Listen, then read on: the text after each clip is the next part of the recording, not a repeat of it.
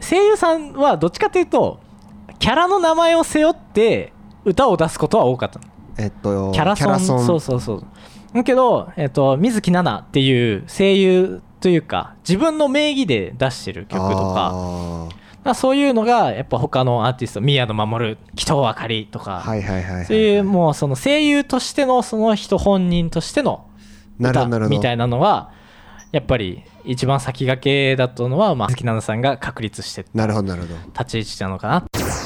やっぱ大事ですねその誰かが何かをこう引き受けていくっていう、そのこれはもうアニソンはもう私はもう背負っていくんでってはいはいはい、はい、、いううん覚悟うん、がないと多分リサにしても水木奈々さんにしても無理だと思うんです、うんここまで行くのは、うん絶対にやうんっぱそれがちゃんと見えるうんうんし、うんやっぱそれでもってやっぱりちゃんと何か影響をしっかりと与えてうん残して時代を変えていってるっていうのはやっぱ今話して感じましたうんうんね、う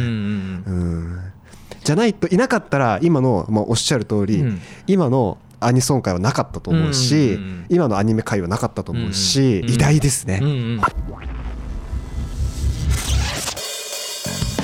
ヒルアタッチメントプレゼンツお騒がせ音楽室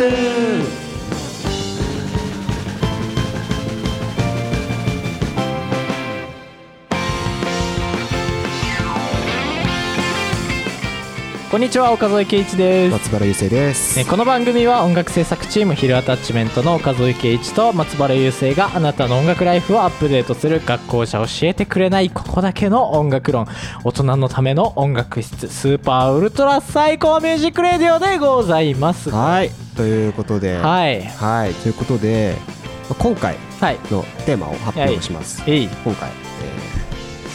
岡添は水木奈々を紐解くいイエ水木奈々が世界に与えた影響編というーイイエーイテーマでねまあお水木奈々といえば、はいはいまあ岡添さんの、はいまあ、人生の神、まあそうなんですよあライのライフズゴッード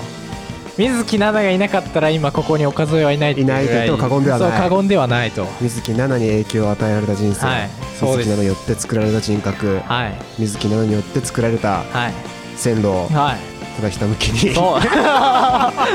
そんなことはないですけどねはいはいでもまあやっぱりずとても大切な うん存在というかそうだねまあまさしくやはり人生の、まあ、師匠というのはちょっとうん違うかもしれないですけどもうんまあまあやっぱりいろんなきっかけをくれた人ではあるかうんなそういうことですね、うん思うねまあ、そんな水木奈々さんが、はまあ、どんな影響を、まあ、今の、うんえーまあやっぱ声優アーティストとしての、はい残した偉業が今の声優界、うんまあアニメ界、はいはいいて音楽界うんにどんな影響を与えたのかというのをはいちょっと岡添さんにお話ししていただこうかな、っていうね任してください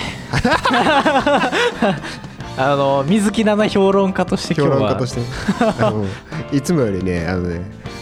顔がしっかりしてあるそうね、うんちゃんと話さなきゃっていうね そうそうそうそうここはねではそんな感じで、はいよろしくお願いしまはい、す今回も最後までお付き合いください、はい岡添です松原ですヒルアタッチメントはアニメタイアップを目指すアニソン系音楽制作チームですあなたに最高の音楽を届けられるように日々精進していますお騒がせ音楽室はいお騒がせ音楽室ヒルアタッチメントの岡添と松原がお送りしています、はいということで、はいまずどうしましょうかね水木奈々さんとはからいきましょうかああそうだね、まずね水木奈々さんはどんな人ですかと、うんうんうんまあ、プロフィールバイオグラフィーみたいなはといはいこから、お願いします、はい、まあ、まず、まあ、現現状というか、あのー今の立ち位置としては、まあ、い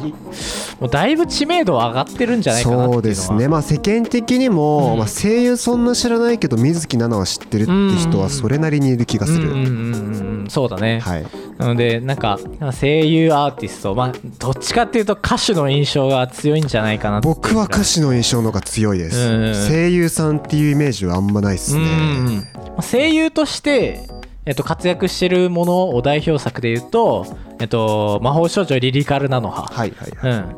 みんなが分かりやすいので言うと「ナルトナルトのひなたあそうかそうひなたそうでしたねひなたの役をやってて、はいはいはいはい活動としては何年ぐらいからされてるんですか、いつだったかなでもデビュー声優としてのデビュー自体は高校3年生ぐらい早いうんでもあの水木奈々さんってあのえーっと堀越高校ってあの芸能人がはいはいはい通はいってる高校の、えっと、卒業生へえなんだけど、その同期に、えっと、キンキキッズの、えー、堂本剛君。そう、うんうん。あそうですそうそう、クラスメイト。へ えそうそう。じゃあまあ割とまあ言い方ですけど大ベテラン、うんうんうん、ですねじゃあうんうんはあ堀越高校ってその、まあ、芸能の活動してる事務所に所属してる人が通える高はいはい校はいはいはいだったんだけど、でそれで水木奈々さんはあの皆勤賞を取るぐらいあそうですか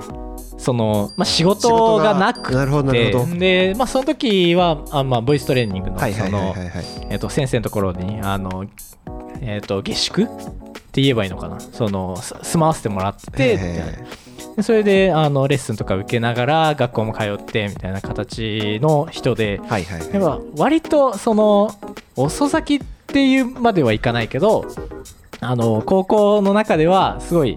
いやあの普通科もあるのね、はいはいはいはいでその中で言うとあの人なんかずっと学校にいるよねみたいな、えーうん、形でその早くデビューしたいなみたいな、あじゃあまあそんなに学生時代からもう華々しくうん、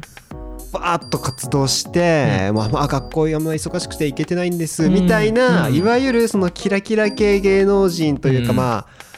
まあそういう人ではなかったっていう、うん、ではなかったって下い積うみっていう感じですね、うんそうそうそうそういう過去はあってでへーもともと演歌歌手になりたくてでそこから、あのー演歌歌手じゃなくてそのアニメも好きだったから、えっと、高校通いながら同時に、えっと、声優の、えっと、専門学校、はいはい代々木アニメーション学院はいはいはいうんってところにあの並行して通って声優としても勉強しつつ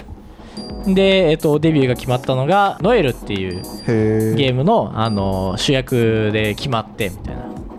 でそこからあのいろいろイベントもあったりとかうんうんっていうのがあった中でキャラソンを作ろうみたいなはい話にはいなっはいはいてはいでそれがもうどんどんその次のステップアップというか、はいはいはいはいあの歌手として成長させるんだっていうそのキングレコードのあのプロデューサーというかはいはいはいはいうんあの三島さんという方がいるんだけどその人がもうこれからは声優が歌う時代だとかうーんうんで熱烈にすごいプレプレゼンしてたみたいでで水木さんをもっとあのでかい舞台にみたいなへそうそうそう感じでどんどん、えっとまあ、知名度を上げつつで一番大ヒットしたのが、まあ、オリコン2位だったんだけど、はいさっき言ったリリカルナノハのはい「はいエース」っていう第2期のオープニングの「エターナルブレイ聞いズ」たっていことあるうかもいう曲はもう今でもライブの定番ぐらい神曲なんだけど、なそこがもうドカーンってなってで、えっと、声優アワードはいっはていはいい、うはい、のの、昔やってるやつそうそうそうそう歌唱賞だったかなでそれで、えっと「Justice to Believe」っていう曲がえノミネートされてみたいな、はいはいは第1回だったかなあセ第イ1ヤワー回のそうそうそうへで、えっとそっから、えっとまた、ね、どんどんねそのアニメロサマーライブとか、はいはいはいそういうアニメのフェスみたいなねアニメそうそうフェスみたいなやつにも第1回に出てみたいなもうアニソンと言ったら水木奈々さんでしょみたいなのがちょっとずつ浸透していきでも今だと、まあ、声優さんが歌う歌うって、まあ、結構当たり前のことになってきてる中で、うんまあ、その走りといううんか、うんそういう感じなんですかね。そうあのー声優が歌を歌うっていうそこの、えー、ともう先駆け、んもうパイオニアみたい基盤なを作った人ですうね。ん、もうどんん。どんのし上がっていった人が水木奈々さんああなるほどもう今だとね、うんそうか花澤香菜さんうんとか、宮野真守さんだったりとかね宮野真守もう本当に当たり前のように、うん声優ってかまあアーティストとして、まあ普通テレビとかも出てたりうんするじゃないですか、うん最近だと全然あるじゃないですか、うんまあその中で、まあ、そういうのを作ったっていうのはまず一つ大きい、うん、うんでかいとでころかいだねとこですうんね、うんああなるほどそうで一番の偉業というかそのままず「紅白歌合戦そうですね」 2009年にデビューというデビューというか初出場初出場、うん、でそこから6年連続で出てるんだけどすごいですね、まあ、そもそも6年連続「紅白」がすごいじゃないですか、うんまあまずすごいまずねうんうんうんであとはそのずっと夢だったなんか東京ドームもあのーえっ、とあそこでライブするっていう、はいはいはいうんのも、えっと、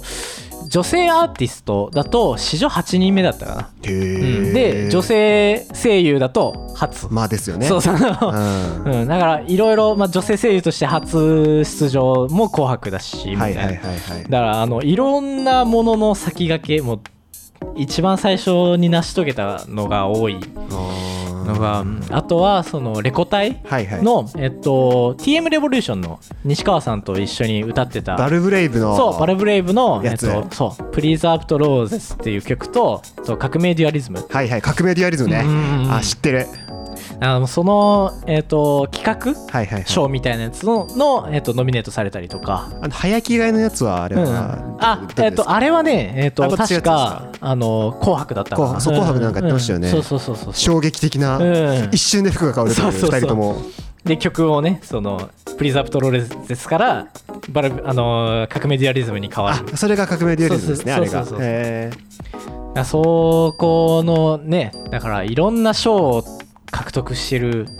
すごい人。うんうんーでまあ今の話で言うとまずもってその声優アーティストっていう存在を、うん。えっと出やすくなったってういうか、ん。そのジャンルをもう作ったに等しいですよね、そうだなんねて。いうか、うん一番、その、世の中に浸透したきっかけが、水木奈々さんじゃないかなと思って。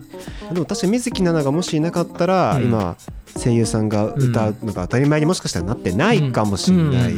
ですよね。一応その前から林原めぐみさはそうだ林原めぐみがでしたん、うんね。そうそ林の原めぐみでしたね人もあの、まあ、声優の、えっと、声優シンガーっていうか、うんうん声優アーティストとしても先駆け一番の先駆けはあの人だとは思っててあなるほど。だちそうだね、まあでも事実は多分出やすくなったりとか、うん認知がされたっていうところですかね。うんそうだねうん、それ本当にでかいっすね、うん今の。もう今だってもうアニソンの半分ぐらい声優さん歌ってますよね多分。歌ってるねだから半分どころじゃないさっき言った「アニサマ」アニそうア様。ニメロサマーライブっていうフェスもほぼほぼ声優じゃんみたいな、まあまあでも「ラブライブ」うんラブライブもそうだしダイマス」うんうんうんあとはね、今だと「ウマ娘」だったりとかウマ娘バンドリもそうですねバンドリもそうだしうんもうバンドリなんてあの声優がバンドバン活ド動し始め活動してるからもうねうん、ただでも声優さんはどっちかっていうとキャラの名前を背負って歌を出すことは多かったえっとキャラソンそうそうそうだけどえ声優さんはどっちかっていうとキャラの名前を背負って歌を出すことは多かったえっとキャラソンそうそうそうだけど、えっと、水木奈々っていう声優というか自分の名義で出してる曲とかあーだからそういうのがやっぱ他のアーティスト宮野真守鬼頭あかりとか、はいはいはいっていうもうその声優としてのその人本人としてのなる歌ほどなるほどみたいなのはやっぱり一番先駆けだったのは、まあ、林原めぐみさんから始めあ水木奈々さんが確立してなるほどなるほど立ち位置なのかなっていうああでかいですねうあんーなるほどなるほどラブライブのミューズも出たり出とたか、ね、プリキュアとして歌ってたとはかいはいはいはいあとは「進撃の巨人」の「リンクド・ホライゾリンクンドホライ」あのグレンの弓矢出たりとグかねレンの弓矢そうそうそうでやっぱりそういうのが結構当たり前にアニメも面白いよっていうのが、あ出ていいんだっていそうそうう感じにはなりましたようんねあーアニメの曲ってこんなかっこいいんだっていうのうがんなんとなく世間が認知した瞬間ではあるかもしれないですねうん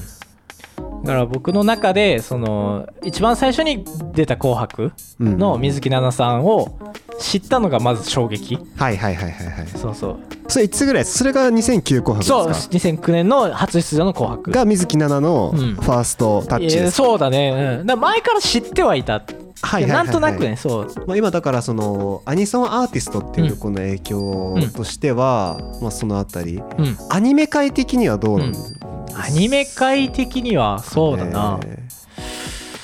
まあでもアニソンを声優が歌うっていうのを、えっとタイアップとしてはいはいはい歌うっていう基盤ができたのはもうあの人が発端かなと思って、うんでその並びで田村ゆかりさんとか、うん堀江由衣さんとか、はいはいはいまあ、あの僕の中ではですけどそのその3人がもうあの声優アーティストの三原神みたいな感 じでこうあのそのパワーというか、はいはいはいあの水木奈々さんで田村ゆかりさんはもう可愛いというか世界観そうですこうねふわっふわな、うんもうあのーゆかり王国と呼ばれるよくてもらえるねいわゆ あのるそうそうそうそうまああの J−POP とかで言ったらもうキャリーさんみたいなあもうそうよですそねう可愛い文化をそうですねはいはいはいはい前面に出してる人があのまあ田村ゆかりさんかなってはいはいはいで、まあ、その中間というかまた独特な世界観を持ってるのが堀江由衣さん、はいはいそはいの柔らかい声でそうですねそうあの声変わらない声でなんかちょっと情熱的なうんうんうんうん歌だったりまあ可愛いしみたいな、うんうんうんだからそこの女性声優アーティストのこのこの3つのトライアングルが自分の中では結構はいはいはいあはいはいってでそこからやっぱりいろんなアーティストに影響を受けてるんじゃないかなっていうのは思ったかなうーん最近だと水瀬いのりああさそうんですねはもう水木奈々さんに憧れてっあーていなるほうとどころもあるし歌い方もすごく似ててうーんで可愛い系で言うと今小倉優衣さんだったりとはいはいはいはいかあとは内田真彩さんだったありあとまあかやねかわいいうん、かかわいい。そうまあそれこそ花澤さんとかねあそうそうそうそうそうそう、うんなそっちの、あのー方向性というか、はいはいはいまあすえっ、とまあ、枝分かれしていくようないはいはい感じに広がっていったかなっていうのはうーんあるかな。うんなんかそのアニソンとして捉えた時に、うんまあ2パターンあるじゃないですか、タイアップが、はいはいで誰かが歌う、うんでアニ、えーと出てる、えー、と声優さん自身が歌うっていうところって、まあ、よしあしってかまあいい悪いじゃないんうでんすけど、絶対的に、じゃないんですけど、うん、その作品としてのうんまとまり、うんって言い方はちょっと難しいんですけど、まあはいはいまとまりとしては、なんとなく声優さんが歌ってた方がいいような気はしてうるんうんんうんそうだねですうんよ。確かにその出演しててでなおかつ声優アーティストとして活躍してる人は、うんその出演してる曲えき出演してるアニメのタイアップを歌うみたいな、うんうんうんの流れは結構あるかな。なんかそっちの方が作品としての単体としてのうん密度じゃないですけど、うんうんうんはなんとなくそういいような気はしてて、でそれが僕がねちょっとパターン違うんですけど、ううんおーって思ったのは、えっとグラノロデオはいはいはいはい。で黒バスうんうん、で、がずっと歌ってるじゃないですか、はいはいはいクロスの主題歌ってグランドレディオ歌ってて、んでグランドレディオって、えっと、谷山紀章さんはいがはボいーカル、声優の谷山紀章さんがボーカル務めてて、で出てないんですよね、うん、あで最いや最最初初はそう最初は出てないそう出てなくてえっと第2期ぐらいで、うん谷山紀章ボイスのキャラが出てうんくあるそうそうそうそうそうそうきたーあー氷室きたーってなんかなってそこでめっちゃテンション上がったんですようねなんかそういうあボーカルあオープニングで聞いた声の人だっていうう、ん なんかそのキャラがちょっともしかしたら歌ってるんじゃないかぐらいうんのうんうん感じになれるのはうんなんかいいなっていううんうんそのエンディングもしっかりうんでそうだねただやっぱそこ一番うまかったのはやっぱ軽音うんはいはいはいはいもうそのアニメの中に出てくるバンドがそのままオープニングとエンディング歌ってるってうんういんうやっぱああいうのできるのは声優さんが歌ってるってやっぱ強いなうん強いね音楽アニメの良さですよね「ラブライブ!」とかもそうですそうよだね、うんうんうん声優さんがそのまま歌うっていうそれがやっぱ出会いやすくなったのもやっぱり今の話聞いてるとやっぱ水木さんのの存在ってでかいのかなでかいって思いますかね、なんかうんバルブレイブは出てないんですかねバルブイレイブはどっちだったかななんか、だから僕の中で、うん、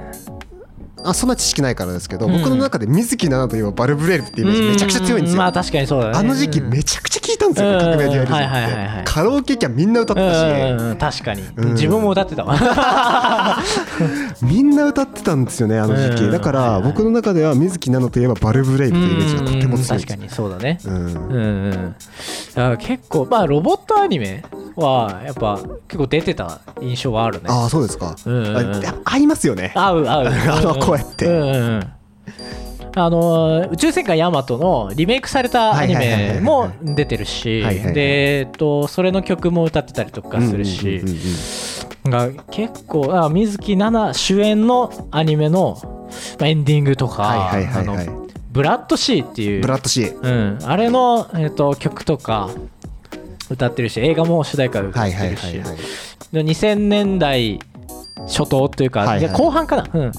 うん、だからそれ考えると2010年とかあーそ,、そうですねれぐらいの代かな、うんうんそうですねだからそれを思うとやっぱずっと中学の頃は好きな声優さん誰ですかって言われたら水木奈々さんですってずっと言ってて、でオタク友達からその時花澤香菜さんが好きだった子がいて、はいはいはい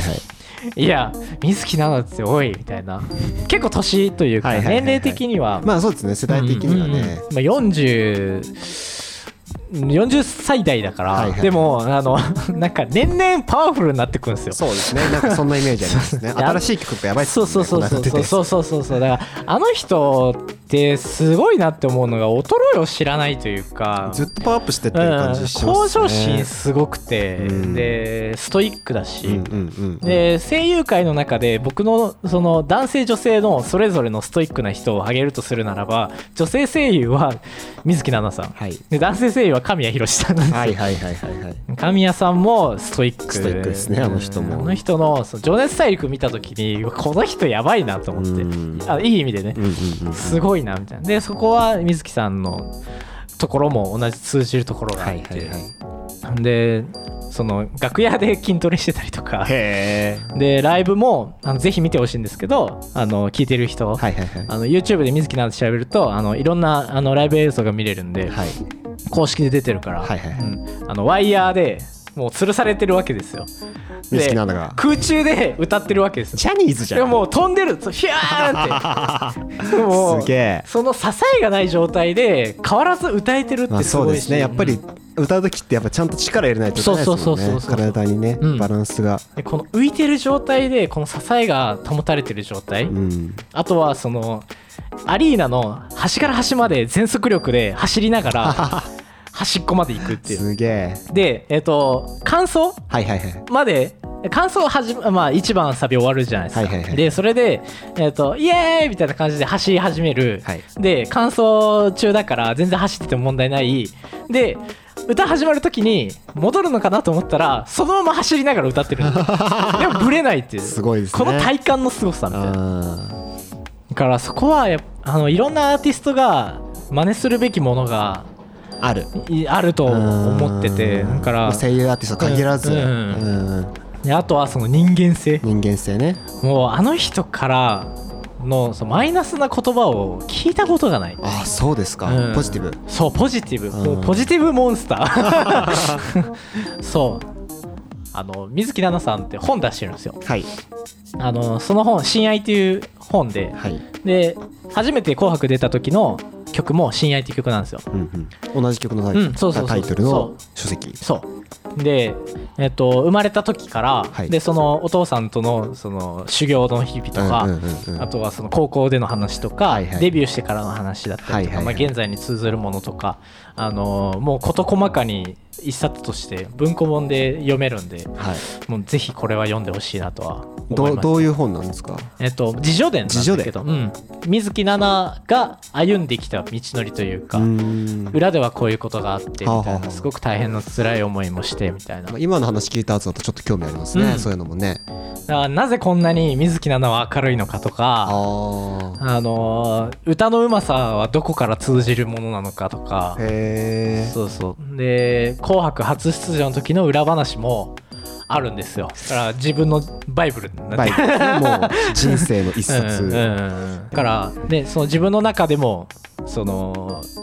きっかけになった人だし、うんうんうんうんアニソン界にも多大な影響をい与えやた与えてますねだからアニソンの印象、うん番組とか見ててもそうだけどなんかアニソンランキングみたいなのあるじゃんある大抵一緒じゃん一緒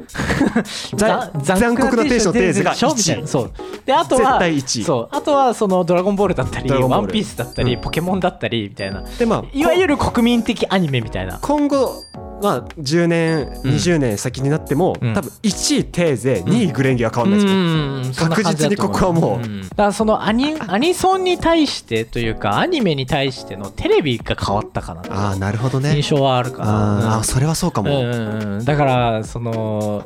大体やったとしても、うんジブリ特集だっ自た分り、ねうんあとはまあやってもポケモンだったり、うんうんうんうんあとは、そうだねなんかその辺のもういわゆる国民的アニメですよ、まあでもねポケモンはね名曲多いんですよねまあ多いねマジでお影曲多いんですよねだから本当にまあ鬼滅もう最近はもうなんか鬼滅の刃のあの大流行というか、うんあそこがでかいところとしてはもっとその結構新アニメってあの血の描写だったりとか、うんあのー過激なシーンが多かったりとかうんするんだけど、そういうのをゴールデンタイムでやっちゃってるっていうそうですね いやすごいなと思ってすごいですね、あれはあのいろいろ規制がかかる中でああやって「鬼滅」がゴールデンタイムにやれるっていうとまこあろ、でもやっぱそうですね、うんそこはやっぱり広がってきてますよね、うんうんあとはソードアートとかソードアートもそうか、うんうん、リサだな、やっぱなんかもっとえその身近になったというかうんその j p o p との垣根がもうどんどんなくなってきたきっかけとしてのリサとか、まあそうですうね、ん、リサ青いエイルあとは、まあまあ、そうソニー系のソニー、うん、あの桜ミュージックとかのはいはいはアニソン枠が結構強いなっいてういんううんのんはうんそう思でうすね。ね、うん、なるほどまあでもやっぱりいるもんですねそういるもんですねというかやっぱ大事ですねその誰かがそのうんなんていうか何かをこう引き受けていくうんっていう、そのこれはもうアニソンはもう私はもう背負っていくんですってはいはいはいはいいううん覚悟うんがないと多分リサにしても水木奈々さんにしてもうん無理だと思うんです、うんここまで行くのは、うん絶対にうんやっぱそれがちゃんと見えるうんうんし、うんやっぱそれでもってやっぱりちゃんと何か影響をしっかりと与えてうん残して時代を変えていってるっていうのはやっぱ今話して感じましたうね。んうんうんじゃないといなかったら今の、まあ、おっしゃる通り、うん今のアニソン界はなかったと思うし、うん今のアニメ界はなかったと思うし、今のこのそのテレビでのアニメの扱いっていうのも多分変わってたと思うので。んんんやっぱりそこはやっぱすごいです、ん偉大ですね、うん本当うん、にかなりの影響力あったと思うう。ん水木さんのキャラクター性もあるから、うん表に出てもうん華やかだし、そうですねで花ありますねそうそううそうそうそううんであの堂本兄弟っていうあの番組はいあったじゃないですありかましたあれであの剛君とあの水木さんの掛け合いがあるんですよ同級生そう近藤さんって ずっとあの水木奈々の本名って近藤奈々なんですけどでそれであのあの時の近藤さんじゃないみたいな 近藤さんはこんなこと言わんみたいなへだからその近藤さんあのいじりみたいな、うんうんそこでもうなんかずっと美月なのもあのなんか同級生だからもうはい剛はい君って言ってうんうんうんみたいな、うんやっぱ本人も言ってたけどやっぱモテモテというかキャーキャー言われてる存在だったと、うんうんうん剛君はみたいなまあ、かっこいいですからねそうそうそうで逆に剛君から見ると水木奈々はすごい優等生であのーなんていうなんかいろいろその教えてもらったりとか、うんうんうんあの勉強教えてもらった皆りと勤か賞ですからねそうそうそうそう。いやもうすごいよあの人は。うんうんで、いやそれで皆勤賞っていうのがすごいんだよな、そう、腐ってないのがすごいい。 そう、そうすごくて。えで腐ってもおかしくないと思うんですよその環境ってうんうんうんみんなその芸能人芸能学校でうんうんそれこそ同期に剛君がいて佐々木君いてみたいなでうんうん周り見てもいろんな人がいる中で仕事してう学校来なかったりもするうんうんしてるわけじゃないですかうんうんうんその中で腐らず皆勤賞っていうのがマジですごい。そううだね。うんん。あまあこのなんで皆勤賞かっていうのとか、あとなんで優等生って言われるかっていうのは、うん本見ればわかるん ですよ。いい宣伝いやマジでこれ結構すごい面白くて。じゃあまあ読んでくださいとうんそうそうぜひ読んでください。ちょっと水木奈々について知りたいえ方ーは。と水木奈々さんのうん。えー親愛「親愛」というう本んですねアマゾン等ではい、 ご購入いただ購い入ていただいて。もう布教活動ですわ自分の、 ツイッターにリンク貼っておきますので、はい ぜひぜひじゃあ今日のまとめをはい、お願いしますはい、水木奈々さんはアニソン界に革命を起こした偉大な人ですと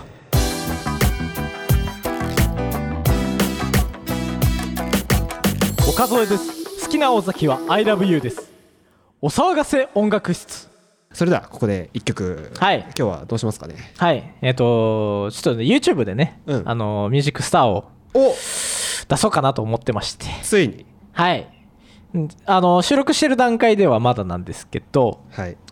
あの12月のまあこのラジオが配信されてるその直後あたりにはおうん出せればなと思っているので、はいはい、ちょっと改めて聞いていただいててててて 聞いていただこうかなと思いますので、ははいい、それでは聞いてください。ヒルアタッチメントでミュージックスター。 Brand new music star 七色に輝く夜空の星メロディーに乗せて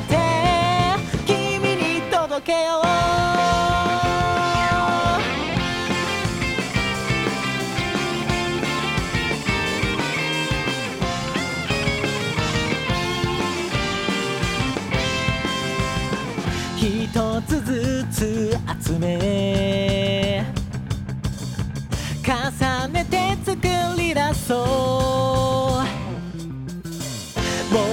けでは表せない最高のアンサンブルを五線譜に飾りをつけてフィルムのように音をつないでく奏でよ奇跡的ストーリーさあここから始めようきっと運命が思いを結び出した僕の言葉で生きてみたい星屑安静このグルーブ止めないで流星ギター弾いたことはスター君に歌おう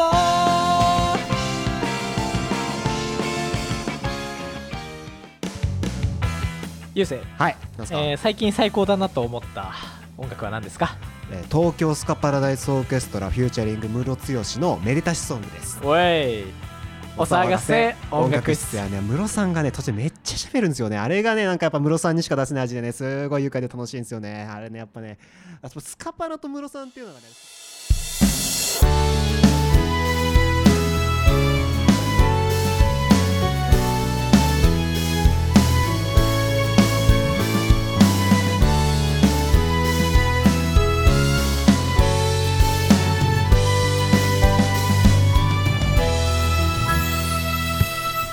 はいお騒がせ音楽室エンディングのお時間でございますはいこの番組ではあなたからのメッセージをお待ちしてます音楽についての質問好きな音楽の感想今日の内容に対するリアクション何でも OK ですメッセージはメールフォームまでお願いします、いメールフォームは各配信サイト概要欄とか Twitter とかノートにもリンク貼ってますそこからアクセスをお願いしますはいそして Twitter ノートともにヒルアタッチメントで検索してフォローよろしくお願いしますということでええはいかなり話が長くなっちゃいましたまあでも誰か一人についうてこんうやって話してみるっていうのは面白いですねやっぱり影響とかって